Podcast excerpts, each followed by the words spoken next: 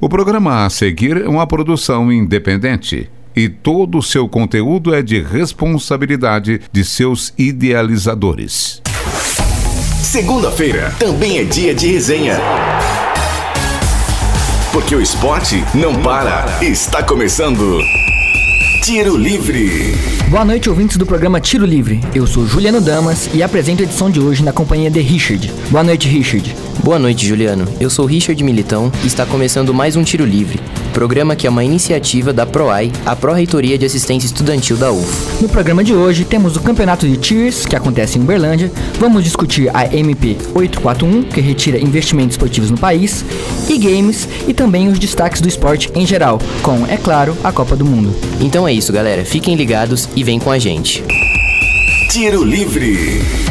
Na última segunda-feira, 11 de junho, o presidente Michel Temer assinou a medida provisória 841, que cria o Fundo Nacional de Segurança Pública com recursos provenientes das loterias federais. Essa medida prejudica diretamente o esporte no país. O estudo feito pelo economista Gil Castelo Branco, ex-secretário do Ministério do Esporte, mostra que o orçamento para 2018, antes dessa MP, já seria o menor dos últimos 14 anos. Com a aprovação da MP, 514 milhões de reais deixarão de ser investidos no esporte. Isso afeta o próprio órgão esportivo, secretarias estaduais, o Comitê Olímpico do Brasil, o Comitê Paralímpico, a Confederação Brasileira do Desporto Escolar e a Confederação Brasileira do Desporto Universitário. O Tiro Livre conversou com o Neto, que é ex-jogador de futsal e nascido aqui em Uberlândia, sobre essa situação. É triste, triste para nós esportistas que que vivemos, que vivemos disso, principalmente eu que vivi, né? durante toda a minha carreira do esporte. Então a gente vai ver que novamente a gente vai passar por um momento de muita dificuldade. Acredito que os esportes né, olímpicos, né, os que se dizem esportes amadores, né, tirando o futebol, são esportes que vão, que vão sofrer bastante, porque depende da iniciativa privada. Com certeza, com, com essa decisão, teriam que injetar mais dinheiro e, e tenho certeza que essas empresas não vão injetar. Então vai ser um período de, de bastante dificuldade. Realmente as dificuldades serão muitas. Mas como que fica essa situação nas universidades? Mas especificamente aqui na UF? Para comentar sobre a situação, falamos com Cláudio Gomes Barbosa, diretor de Qualidade de Vida do Estudante da PROAI. Boa noite, Cláudio. Muito obrigado pela presença. Boa noite. Eu que agradeço o convite. Né? Esse programa é iniciativa da PROAI, então é, é um programa inédito aqui na UF para discutir o esporte, todas essas situações que, que permeiam também o esporte universitário. É. Cláudio, qual é o posicionamento da Dieso sobre a MP841? Bem, a gente já viu agora na, na semana passada, a gente acompanhou é, todos os desdobramentos dessa MP, que para nós é desastrosa. É, verificamos depoimentos de vários líderes de entidades de, de, de esportes, associações, confederações.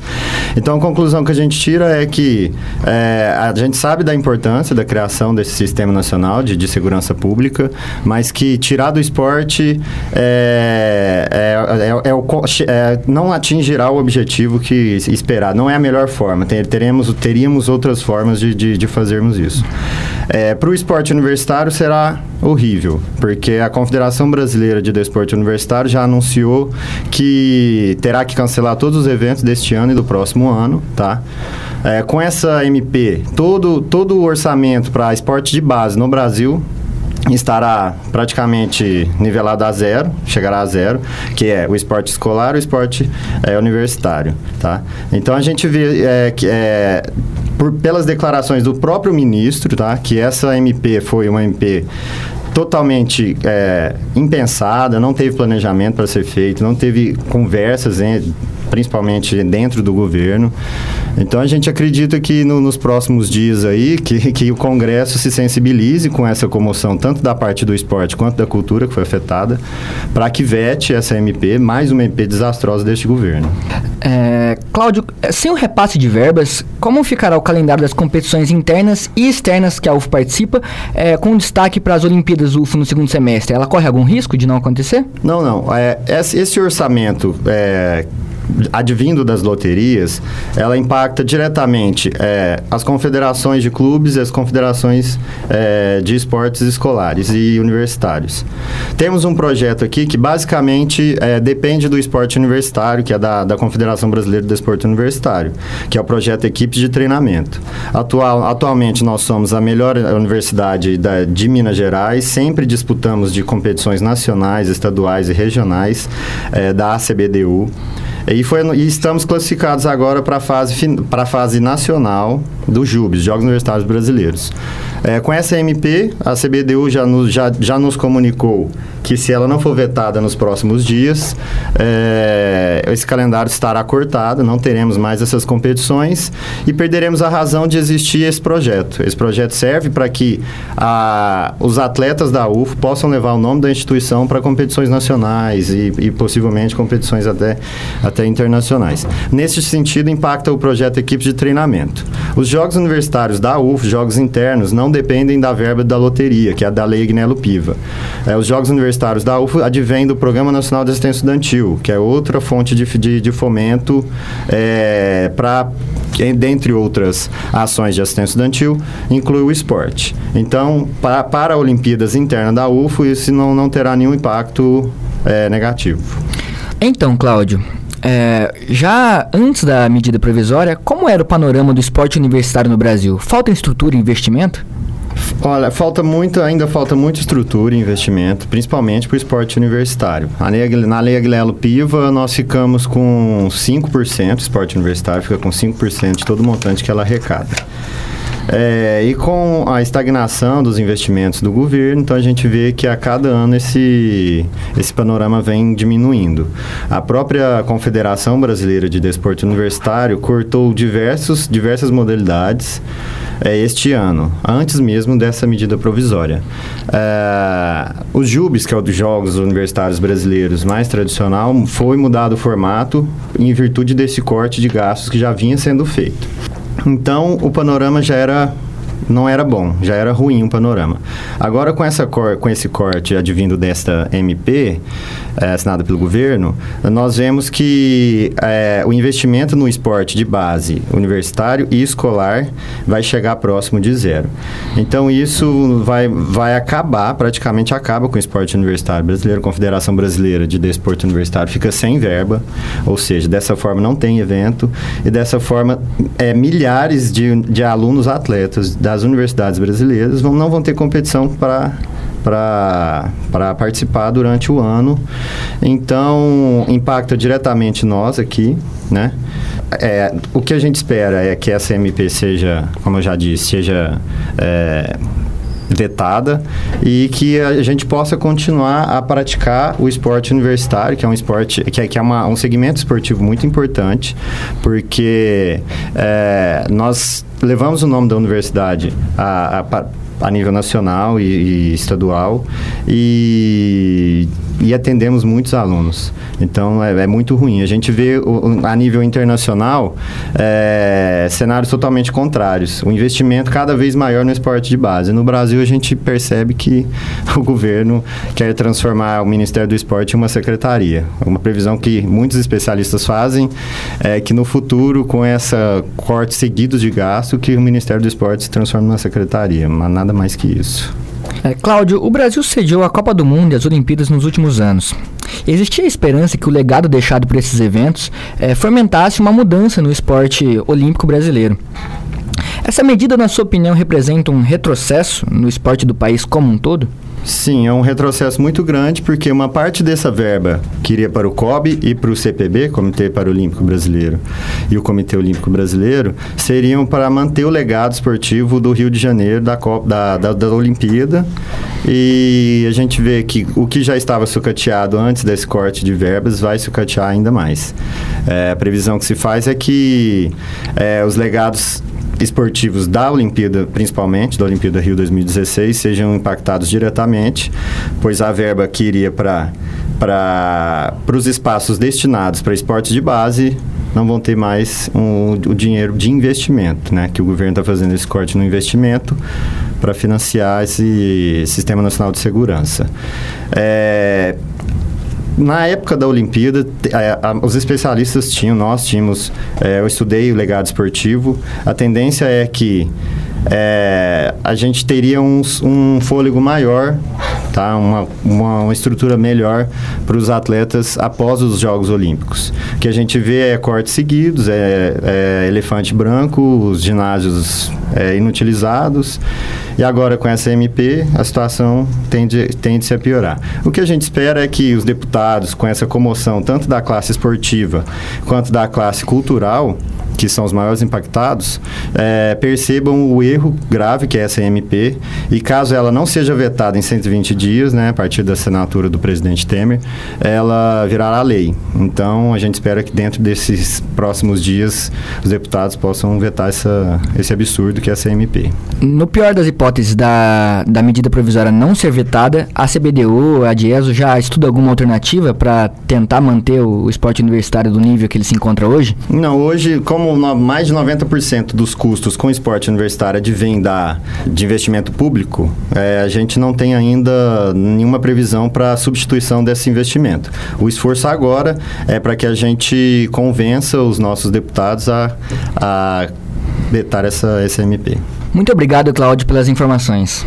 De nada. Tiro Livre. O assunto agora é esportes. Terminou ontem a ESL One em Belo Horizonte pela primeira vez no Brasil, a ESL One é um dos maiores torneios de Counter-Strike Global Offensive do mundo. O torneio, que aconteceu no ginásio do Mineirinho e começou no último dia 15, contou com a presença das oito melhores equipes do mundo e com a torcida de milhares de fãs do esporte. Quatro das oito equipes chegaram ao torneio por meio das classificações regionais de seus continentes. As outras quatro foram convidadas pela organização do torneio. Dentre as oito participantes, três contavam com jogadores brasileiros. A grande favorita, SK Gaming, que contava com quatro brasileiros entre os cinco da formação principal, a Liquid, que possui o brasileiro Taco, e a equipe totalmente brasileira, chamada Não Tem Como. Apesar de jogar em casa, a equipe Não Tem Como caiu logo na primeira fase após perder por 2 a 1 para a equipe alemã da Bigui. O sistema do torneio é chamado de dupla eliminação. Quando o time perde uma partida, ele cai para a chave dos perdedores e, se perder novamente, está fora do torneio. A derrota para a Big tirou a equipe da disputa pelo campeonato e também da premiação de 340 mil reais. Os outros dois times com representantes brasileiros chegaram nas semifinais em lados opostos da tabela. A Liquid Game foi a primeira a jogar na tarde do sábado. A equipe não conseguiu derrotar a rival FaZe, Clan, que começou a melhor de três com uma vitória fácil. Com o apoio da torcida, a Liquid conseguiu empatar a série, mas a FaZe garantiu a vitória no último jogo, fechando a série em 2 a 1. A segunda partida do dia foi entre a SK Games e a Mouse Sports. A equipe dos brasileiros não foi capaz de segurar o time alemão. O primeiro jogo foi um atropelo, e apesar de a equipe de, da casa ensaiar uma reação, a Mouse Sports encerrou a melhor de três com 2 a 1 convincente. Já na grande final, diferente do resto do campeonato, a partida foi disputada em uma melhor de 5. A FaZe Clan abriu o placar vencendo o primeiro jogo e colocando uma boa vantagem sobre o segundo classificado, mas a equipe da Mouse Sports conseguiu uma retomada inesperada e virou o jogo e a série para 2 a 1. No quarto jogo da série, a FaZe parecia abalada e começou atrás, mas conseguiu a recuperação e levou a série para o quinto e último jogo. No derradeiro jogo, a partida mais equilibrada da série, a FaZe conseguiu se sobressair com performances individuais brilhantes e se sagrou campeã do ESL One Belo Horizonte. Embora nenhum time brasileiro tenha participado da final, o evento é um marco no esporte brasileiro e deve abrir portas não só para o Counter-Striker, mas também para todo o cenário de esportes virtuais no país. E agora, voltando para o Triângulo Mineiro. Acontece no próximo sábado, dia 23, o segundo torneio de cheerleader da UFO. O evento é organizado pela Dieso. É isso aí, Juliano. Ao todo são 14 equipes inscritas. As apresentações serão divididas em quatro categorias: nível 1, 2 e 3, além do dance e hip hop. A competição será realizada no Sabiazinho a partir das 14 horas. A entrada é franca. Vamos lá prestigiar e conhecer mais esse esporte, galera. No Tiro Livre agora, temos os destaques esportivos do fim de semana com Mariana Oliveira. Destaque da semana. Boa noite, ouvintes do Tiro Livre. Eu sou Mariana Oliveira e agora vamos para os destaques da semana. No Parque do Sabiá, o Berlândia Esporte Clube empata por 1 a 1 com o Caxias do Sul. A partida é válida pela primeira etapa das oitavas de final da Série D do Campeonato Brasileiro. O segundo jogo ocorre na Casa do Caxias no domingo, dia 24, às 4 da tarde. Uberlândia Lobos, equipe amadora de futebol americano da cidade, faz o primeiro amistoso da pré-temporada pelo segundo Shoes Bowl, em Franca, São Paulo. O jogo foi contra a equipe da casa, Franca Carrascos, e terminou em 42 a 12 para a equipe mineira. E no clima de Copa do Mundo, a anfitriã Rússia começou com goleada contra a Arábia Saudita. O jogo terminou em 5 a 0. Fechando a primeira fase do Grupo A, Jimenez marcou no fim para a seleção uruguaia e garantiu a vitória por 1 a 0 contra o Egito. Aos 50 minutos do segundo tempo, o marroquino Borrados marcou o gol contra e deu a vitória para o Irã, que somou três pontos e garantiu a liderança do Grupo B, já a segunda colocação do grupo é dividida entre Espanha e Portugal, que empataram em 3 a 3. O destaque ficou por conta do hat-trick de Cristiano Ronaldo. No terceiro dia de Copa, França e Austrália inauguraram o VAR. O árbitro de vídeo foi responsável pela marcação do pênalti francês, que abriu o placar da partida. A Austrália chegou a empatar, mas não resistiu e perdeu por 2 a 1. Messi perdeu o pênalti e a seleção argentina ficou no empate por 1 a 1 contra a Islândia, queridinha da Copa 2018. Após 36 anos, Peru voltou a disputar uma partida de Copa do Mundo, mas o retorno não foi lá muito positivo. Também com pênalti perdido, é derrotado pela Dinamarca por 1 a 0. O atacante guerreiro, envolvido em suspeita de doping, entrou nos 30 minutos finais. De bola parada, a Croácia marcou o primeiro gol, contando com um desvio do volante nigeriano Etebo. Modric bateu o quinto pênalti do dia e fechou o placar. Croácia 2, Nigéria 0. Kolarov fez o belíssimo gol de falta e garantiu a vitória da seleção sérvia por 1 a 0 sobre a Costa Rica, que conquistou a liderança do grupo E. E contra todas as expectativas, a atual detentora do título, a Alemanha, saiu de campo derrotada pela seleção mexicana, que contou com um gol de Lozano. Final: México 1, Alemanha 0. E na estreia da seleção canarinha, Felipe Coutinho chutou de fora da área e abriu o placar para a seleção brasileira. Após o gol, os jogadores diminuíram o ritmo, abrindo espaço para os suíços que empataram a partida. Placar final: 1 a 1. O grande debate levantado pela partida foi o do não uso do árbitro de vídeo, que poderia mudar o destino do jogo. Esses foram os destaques da semana. Eu sou Mariana Oliveira e desejo a todos uma boa noite a você, ouvinte da Rádio Universitária 107,5. Tiro Livre. E antes de ir embora, o Tiro Livre vem lembrar você, ouvinte, os serviços e a agenda esportiva da semana. O curso de dança da Universidade Federal de Uberlândia vai selecionar dançarinos para integrarem o provisório grupo de dança, projeto de extensão iniciado em março de 2017. A seleção será feita por audição na sala Iluminação, no dia 23 de junho. Serão oferecidas seis vagas. O principal critério será a diversidade. A idade mínima para a participação é de 18 anos e as inscrições são gratuitas. Mais informações pelo e-mail provisório corpo@hotmail.com. Repetindo, provisóriocorpo@hotmail.com. O diretório acadêmico do curso de Relações Internacionais transmitirá no dia 27 de junho o jogo entre Brasil e Sérvia, válido pela terceira rodada da Copa do Mundo, a partir das 3 horas da tarde no Centro de Convivência da Universidade Federal de Uberlândia, no campus Santa Mônica. O PET Conexões Educomunicação, a ONG SOS Mulheres e a UBM, União Brasileira das Mulheres, apresenta na quinta-feira, 21 de junho, às 18 horas, no auditório 5OF, o documentário Chega de Fio Fio. Os debates sobre assédio serão mediados pelas professoras Jorgetânia Ferreira, Cláudia Guerra e Daniela Crozara. A entrada é gratuita. Começa nesta segunda-feira o circuito de oficinas Idiomas Sem Fronteiras.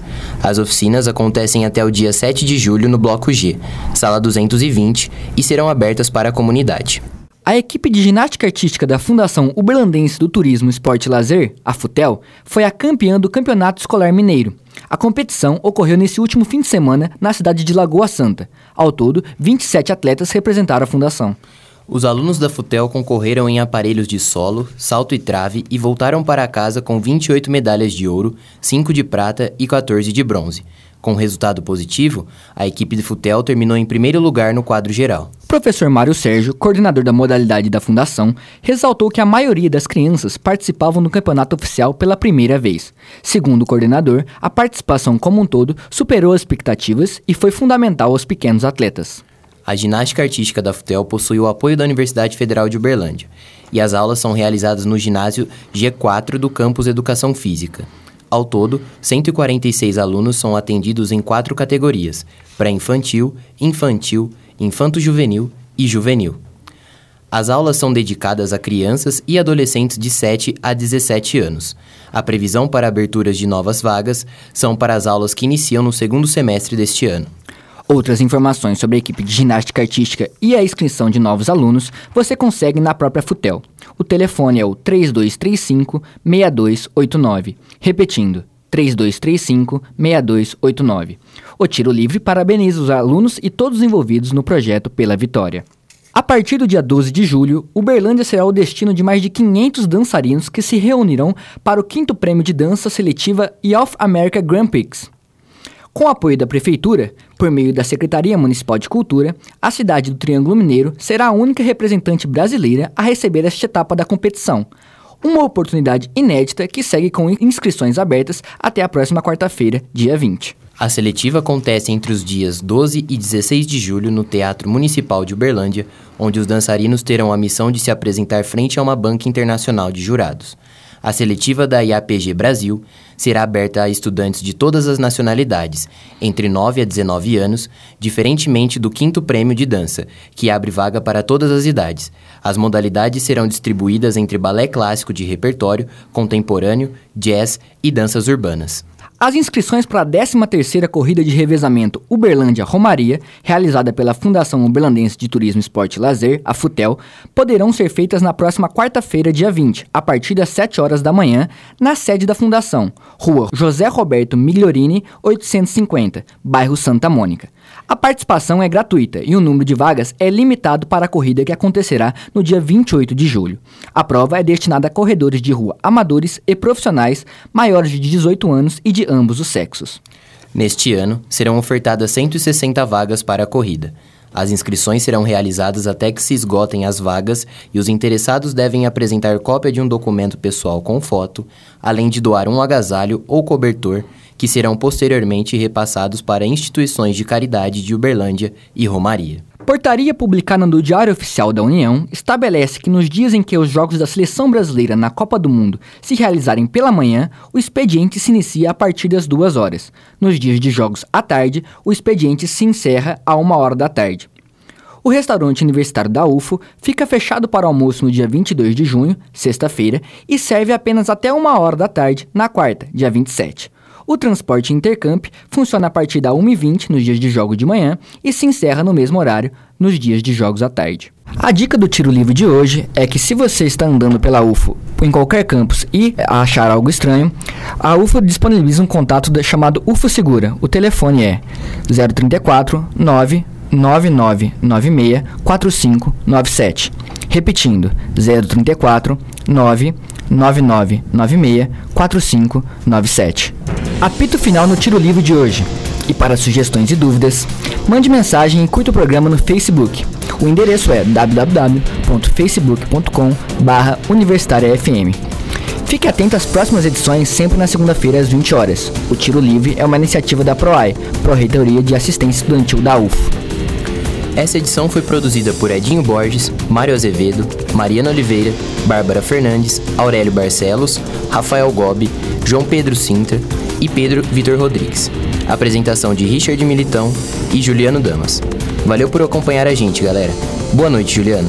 Boa noite, Richard, e boa semana esportiva a todos. Até a próxima segunda, às 8 horas da noite. Universitária apresentou Tiro Livre.